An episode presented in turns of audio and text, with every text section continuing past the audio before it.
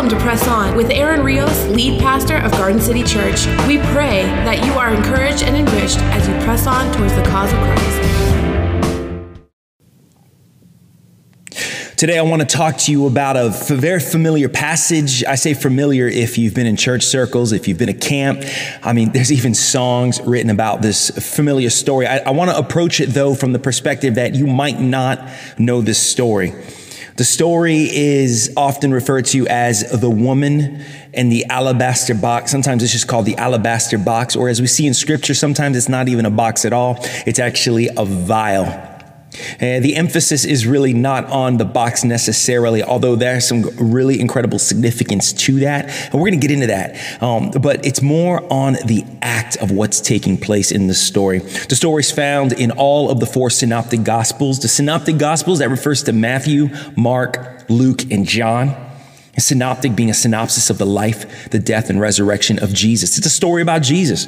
Four different accounts of the life, death, and resurrection of Jesus, also referred to as the synoptic gospel. So today, before I, uh, I go any further, I want to read out of Mark chapter 14, verses 1 through 3. And I'm going to touch on a couple of extra verses as well. And it begins Now the Passover and unleavened bread was two days off, and the chief priests and the scribes were seeking how to seize him, him being Jesus, by stealth and kill him. For they were saying, Not during the festival, lest there be a riot of the people. And while he was in Bethany at the home of Simon the leper and reclining at the table, there came a woman with an alabaster vial of very costly perfume of pure nard. And she broke the vial and poured it over his head. And if we continue reading, it says, But some were indignantly remarking to one another, Why has this perfume been wasted? For this perfume might have been sold for over 300 denarii and the money given to the poor. And they were scolding her. But Jesus said, Let her alone. Why do you bother her? She's done a good deed for me. For the poor you will always have with you, and whenever you wish, you can do them good. But you do not always have me. She has done what she could. She's anointed my body beforehand for the burial. And truly I say to you, wherever the gospel is preached in the whole world, that also which this woman has done shall be spoken of in her memory. May the Lord add his blessing to his word today. I pray you're changed, transformed, and challenged for his glory. So, real quick, as I was saying, this story is told in all four of the synoptic gospels. There's slight variations in the telling. Um, without getting into too much detail, and Matthew and Mark, they tell us about the act, but they don't tell us who the woman actually is. And as you can see, as this story closes out, Jesus says, wherever the gospel is told, what this woman has done will also be told. I love that because I think the authors are really not putting the emphasis on the person, but more the act. Because it's an act that you and I can also participate in. John and Luke, um, they, they take some time to identify this woman in one account as Mary, and the other account, it just tells us it's a sinful woman. There's a couple of slight variations on when this event actually took place. Some scholars believe it took place before Christ even began his ministry. Some believe it took place as some of these accounts actually let us know uh, in the town of Bethany, just a few days away from Christ being crucified. Uh, so we have these variations in story that some people might just dismiss as contradictions. When you read scripture and something appears to be a contradiction, it's not the scripture that's uh, in contradiction. It's our, our reading and our comprehension. And I don't mean that as an insult. Uh, it's just trying to understand the culture and the way this is written. For instance, if my wife, who used to be a teacher, uh, went on a field trip with her class, I might ask her, What'd you do today? She might say, I went on a field trip with my class. And in that class, I'm going to assume that the 30 something odd kids might have went. I also might not take into consideration that some of those kids may have been absent that day. So I don't have a clear, true clear account of who was there. She's not giving me roll call. She's just giving me the gist of her story um, from my perspective. But if her principal or another teacher or even a parent asked, there might be some different specifics, but they're both going to point to the same act. Does that make sense? And so when we read scripture, we're reading an account that's putting emphasis often on one particular act.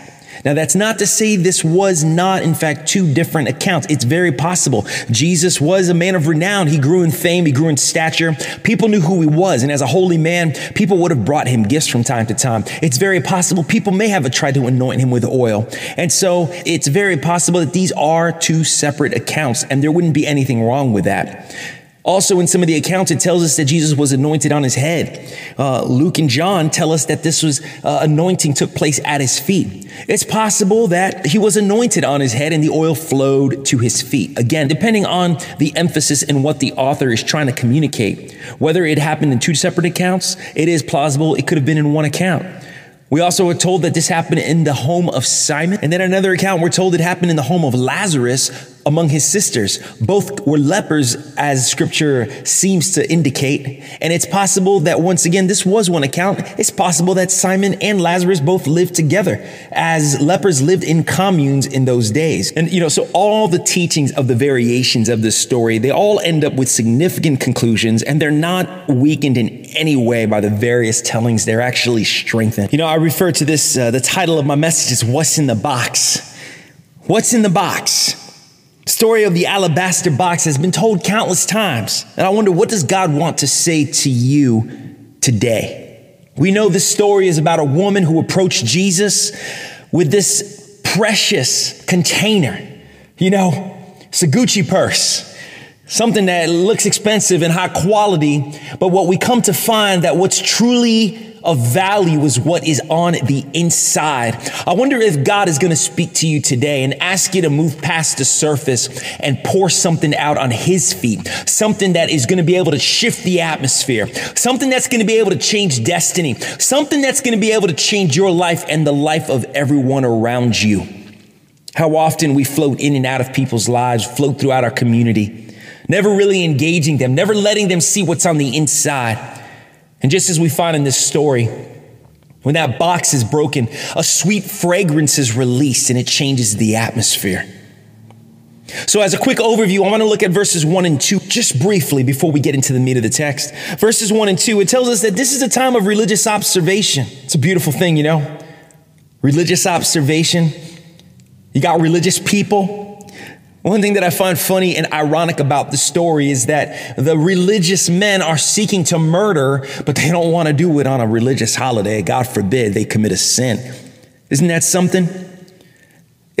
It's so funny. It's just like people. It's just like me. You know, I've got this little closet in my life that I don't want to bring it to church because I'm going to church. I remember getting in the car with an aunt back in the day and she's going to take us to church. She was dressed to the T. She had her clothes on. She was looking fine. She was looking good. She was looking sharp. She was looking like a holy woman of God. And me and the cousins were in the back and uh, we're causing a little bit of a scene. We're getting on her nerves. And on the way to church, you know, the holy woman of God would turn around and say, You kids better cut it out before I turn this car around. you know, and I can make a little bit of light of that, but I wonder if there's some secret sins in our life that we don't bring it to church. I remember a season of my life when I brought the package, I brought the box, my, my proverbial alabaster box. It looked good on the outside but people didn't really know what was on the inside. There was a season in my life when, you know, you're in church circles, so we know we don't talk like that and we don't act like that. You know, we don't get real. We don't let the real self out because we just have to brush by people on the surface. And it's a funny thing to me to recognize that it's okay to have a little bit of religion, but we don't want Jesus in the religion. You know, they, they were seeking for an occasion to kill Jesus and because they had their religious festivities. And I, I like that the, the author tells us lest they cause a riot, lest they cause a riot. You know, Jesus not handled correctly seems to cause a little disruption to the system. You know, it's so great to go on these humanitarian mission trips and drill wells and build houses and feed hungry people. It's so great to go out and hold signs and hug people and, you know, project this positive message of the Christian faith. But God forbid we begin talking about Jesus. God forbid we, we introduce Jesus into any of our religious observations and we risk a riot. You know, and I know that the text is really telling us that they wanted to quietly remove Jesus because if they remove Jesus uh, in public, it was going to cause a riot. You know, I'm scared that if we introduce Jesus nowadays, we're going to cause a riot. You know, I'm, I'm concerned that I can sit in any public place and get engaged in any conversation with people and talk about God. It's okay to talk about God. And somebody undoubtedly, unoffendedly, they're going to tell me, yo, I believe in God. I believe in Him. I believe in her. I believe in it. But the moment you step up and you say, Yeah, I believe in God, and my God has a name. His name is Jesus Christ. He came wrapped in flesh, died on a cross, and rose again. All of a sudden, people are going to stop and say, Wait, wait, wait, wait. You're getting a little out of control there, buddy. You're, you're, you're getting weird now. You know, anytime you bring Jesus into the picture, anytime you bring Jesus into your observation, you begin to make people feel just a little bit uncomfortable. Isn't that something? My, how the times have turned. It used to be if you remove Jesus, that people would get upset. But it seems like if you introduce Jesus into any of our observations, go ahead and have your, your Easter celebration, but don't talk to me about Jesus. Go ahead and have your Christmas celebration, but don't talk to me about Jesus. Go ahead and do what you're doing over there in your church, but don't let it come outside those walls. You want those 10 commandments? Just don't put them out in public. Don't bring Jesus into my story lest you cause a riot. I'd rather get to those days when removing Jesus, pulling Jesus out of school, pulling Jesus out of our conversation, pulling Jesus out of our communities starts causing a riot. My, I pray that a time comes where the Christian voice speaks so loud that we need the presence of Christ. And without the presence of Christ here, it's going to cause a riot. It always seems like when you bring Christ up, people want to muzzle you. They want to shut you up and shut you down. See, when you bring Jesus into religion, it's going to cause a riot. When's the last time uh, Jesus has caused a riot in your life? Huh? When's the last time Jesus has caused a riot in your religious observations? I want you to think about that. Is the taste that you have for Christ enough to cause a riot in anything counterfeit? Verse 3 tells us he was in Bethany. This is significant. I hope you don't pass over this. You know, as I said in a lot of the tellings of this, uh, scholars believe that this occurred just a few days before Christ would embrace the cross and face Calvary, just a few days before the crucifixion. Where do we see Jesus? This is the apex of his ministry. He's been going strong. He's grown in fame. He's known. He's spoken to the crowds. He's fed the masses. And where do we find our Lord and Savior? Scripture tells us right here in the house of a leper and in the house of women. Women were, were not people well revered in the community, but yet that's where we find Jesus. Jesus began his ministry touching the sick and, and, and being with those outcasts. And here he is at the end of his ministry, and Christ is still nose to the grindstone. He's still working and affiliating and ministering with the same people. You see, Jesus never outgrew ministry. Jesus didn't use his achievements to say, well, you know, back when I started ministry, you know, I used to do that, but I've had to delegate that off because I've kind of outgrown this now. No, no, that's not where we find our Savior. We find him in the same place. Ministry wasn't a stepping stone for him. He came to seek and save that which was lost, and he did it until the very end. I'm so grateful we have a Savior that's faithful. I'm so grateful that Jesus doesn't outgrow me. He doesn't grow tired of me. And I don't know where you're listening to this podcast today, if you're in the gym you're in your car, but I want you to take heart. Christ, man, He doesn't outgrow you, He doesn't get tired of you. He's going to be faithful to you just as he promised. So there's three aspects to this story. It's the meat of the text, and that's what I want to dig into with you today. The first thing I want to look at with you is this alabaster vial or this alabaster container. What was alabaster? Uh, well, alabaster was a precious stone. It was found commonly throughout Israel. It was a, one of the stones that King Solomon used to build the temple of the Lord. They would often take the stone and chisel it down and make it really ornate and beautiful. They would dip it in wax and they would be able to use that to house, um, you know, ointments and oils and perfume. They, they turned it into a vessel and uh, it would keep the ointments and the, the various things unspoiled for a long, long period of time. Then they'd, they'd seal it and um, cover it up with wax, and, and then they would put it away. When Mary broke open her alabaster box, scripture tells us in, in John 12, 3, that the room was filled with the fragrance of the oil. Alabaster strong. It, it was marble like. And uh, so, because of that, it was common to see it in people's houses. It was passed down like an heirloom. You'd walk into someone's house and you'd see it on a shelf, and you would just assume uh, that there must have been something precious inside. You know, how many times have you seen somebody with with something fancy? You know, that Gucci person. You must assume uh, maybe there's got to be some money in there. You know, what people would do in order to maintain them is sometimes they were just completely empty or sometimes they would they would have a little bit of oil or a, bit, a little bit of lotion or perfume. They'd have to water it down because all about the appearance.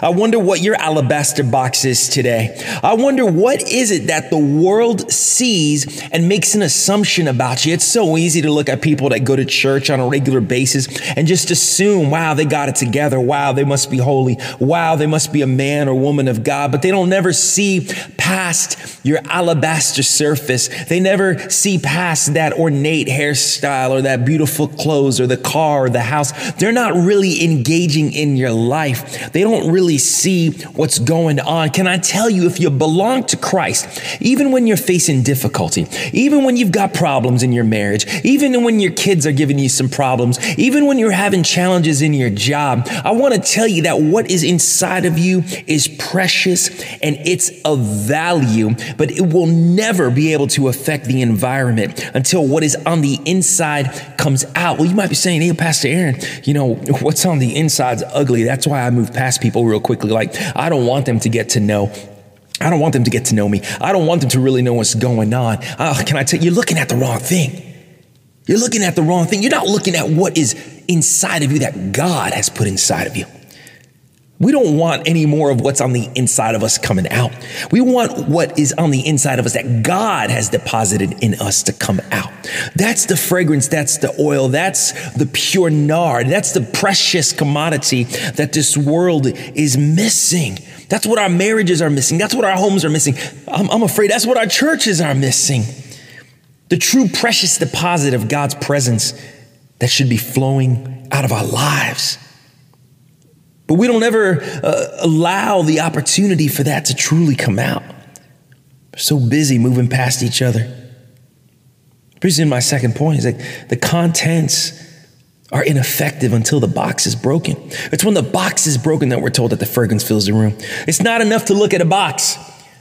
It's not enough to claim to be a light of the world, the salt of the earth, it's not enough to tell the world that we've got an answer, come to church. There's got to be some type of an active engagement. The Bible tells us that she did the breaking. It's when she gave up the appearance of something precious. It's when she took it to the point of no return by shattering it that it became a sweet, sweet offering. Everywhere you look, there's potential. Everywhere you look, there's people with possibility.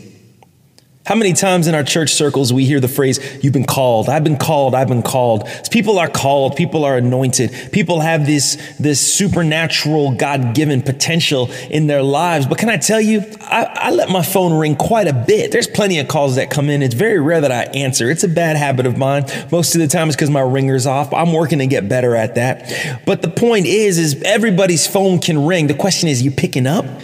There isn't one instance in the Bible where we find anyone who's called that calling was equal to easy. I love the story of Nehemiah. Here's a man of God called and commissioned by God. Supernatural favor and opportunity opens up. But when it comes down, when rubber meets the road and Nehemiah engages in the call?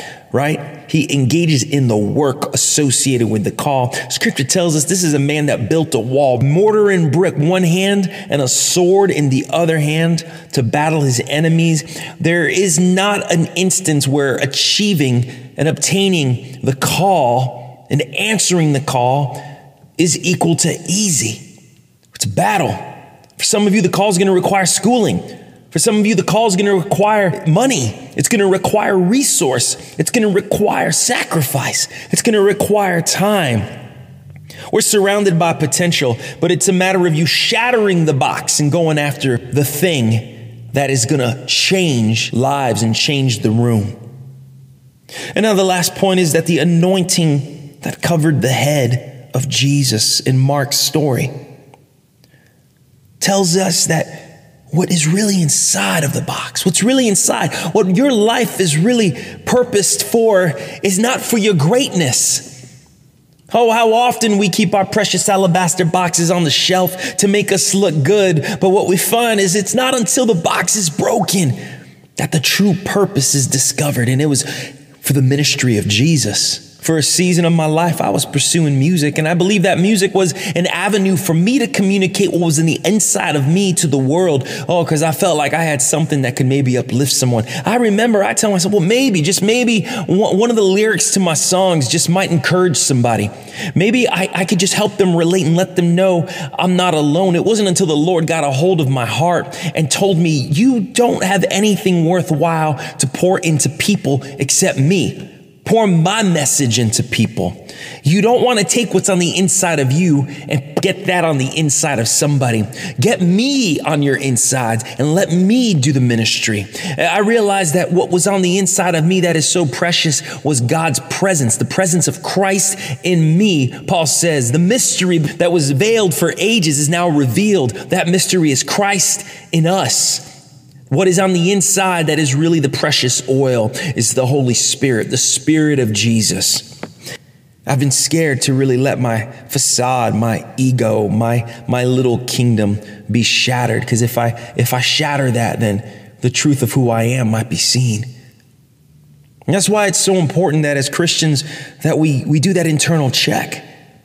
That's why it's so important that we really allow the Holy Spirit to search our hearts and there be a, an inner working because at some point, what's on the inside is going to be revealed. At some point, who you truly are is going to be seen. And it's going to happen during a, during a season of trial. It's going to happen through the storm. See, I'm not waiting on the storms of life to, to mold my character, to mold my integrity. Those storms that are going to come your way, they're going to reveal my character. They're going to reveal my integrity. So this passage tells us that the, the oil that was poured out was to prepare Jesus for his work, to prepare his body. Did you realize that the giftings and the talents and your abilities and your resources, all of who you are, it's not for you. Those years that I wasted and spent trying to, to build my portfolio, to do things, it wasn't for me. It was to prepare the body. And today, the body of Jesus is the church. We're not simply his supernatural bride, we're also his body. You're an ambassador, an extension of Christ. And your giftings is to prepare the body. Have you plugged into your community? Have you plugged into your church to prepare the body for work? As we learn in this story, the contents was for Jesus. See, when you maintain your box, when you maintain your little corner, when you maintain your little gifting, what you're doing is you're robbing God of what is His. Oh, and because of the value, as I touched on a little bit earlier, sometimes people would just maintain those alabaster boxes and they'd adulterate it, they'd water it down. Oh, in this season, as God begins to move on you and encourage you to engage, get involved, and begin to help facilitate things that are going to help the body of God and the body of Christ move forward, can I encourage you? Don't counterfeit it. Don't, uh, don't adulterate it. Don't give the fake version. Don't bring a piece. Bring all of what you have to all of who he is. Seeing how the disciples troubled this woman when she poured it out because, you know, we think, well, I've got this resource. Why am I going to invest it in the church when I could be over here and I could maybe make more money off of it? Or I could, you know, if I just use my talent this way, you know, here's a better way I can use it. Christ's response I'm in your midst. Bring it to the altar before you bring it to the marketplace. Bring it to the altar before you go off in your own way and try to vest it in a way. Here's what Benson commentary has to say. But Jesus, knowing everything they spake or thought, said, Why do you trouble her without cause? She's done a good thing. She's brought a good work on me. She's given great proof of her firm faith and fervent love of me. And therefore, instead of meriting your censure, deserves your commendation. She has done what she could to testify her affection for me. She is come aforehand to anoint my body to the burying. I want to ask you, what's your box? What's that outer shell? Is it your reputation? Is it your appearance? Are you willing to smash it? Can I tell you that what you bring to Jesus, what's of true value, is going to cost you? See, as the Benson commentary pointed out, what she did was an affirmation of her love and her faith. Can I say that again? What you bring to Jesus, what you bring and lay at the cross, is an affirmation of your love and your faith. How easy it is to sing love songs to Jesus. Come to church the jam sounds good. We're going to lift our hands and bob our head. How easy it is to pop a CD in the car. Wait, we don't listen to CDs anymore. To plug our phones in the car and listen to uh, worship music and just go, yes, God, oh, it sounds great. But here's, here's the proof. What are you truly bringing to Jesus? What are you allowing to shatter in your life? Is it your anger? Is it your bitterness? Is it your resentment? Is it unforgiveness? I'm afraid that our alabaster boxes don't look as beautiful as this woman's. I'm afraid that what houses what's really important, see, what's keeping the anointing, what's keeping the effectiveness uh, from flowing and changing the atmosphere, the fragrance of God, I think our alabaster boxes are a lot uglier. See, I don't think the challenge is whether or not our alabaster boxes have counterfeit or are even empty. No, if you belong to Christ, then Christ Christ dwells in you. I'm afraid the challenge is our boxes. I don't think we have beautiful alabaster boxes like we ought to. I'm afraid we are ashamed to bring anything to the cross because what we think is on the inside, the ugliness that we don't want anyone to see, I want to let you know the truth is we don't really hide those things. We only hide it from ourselves. The world can see it. The world can see the lack of love. The world can see the coldness in our eyes. We think we hide it. But what we're really doing is we're allowing the callousness, the unforgiveness, the hardness, the shame, the fatigue, Oh, the doubt. We wear that. That is our alabaster box. And I believe the Lord would move on you today and say, let that shatter. Bring that, throw that at the feet of Jesus. Let that box be broken in Jesus' name so that the true sweet fragrance of his presence can begin to flow in your life. He promised that there would be streams of living water flowing out of us. I'm afraid today our alabaster boxes don't look as beautiful as this woman's. What's your alabaster box?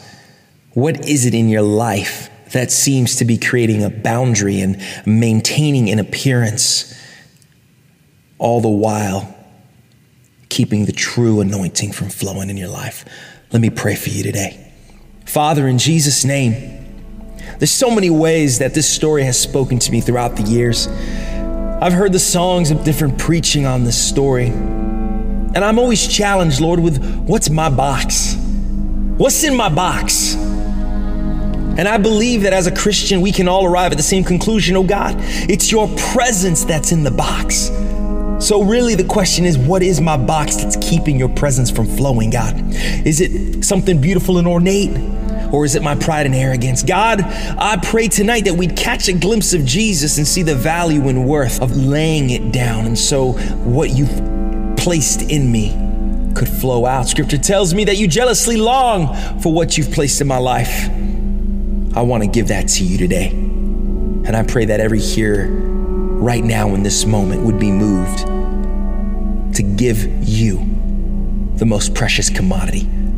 It's what's inside because that's what you died for. To the one that doesn't know you today, I pray that they would be moved to invite Jesus into their lives, even if they don't understand all of this. But to open that invitation, say, Jesus, come into my life. I don't know everything about the Bible, but I know that I need a Savior. I know I need to be freed from shame and from guilt and from doubt. Would you save me today? Come into my life and save me. In the mighty name of Jesus, we ask this. Amen and amen. Hey, I want to challenge you if this ministered to you today, if you've accepted Christ for the first time, would you reach out to me? My email is pastor at gardencitychurch.net. I'd love to hear from you. I'd love to pray for you. I'd love to get to know you. This is Pastor Aaron. God bless you.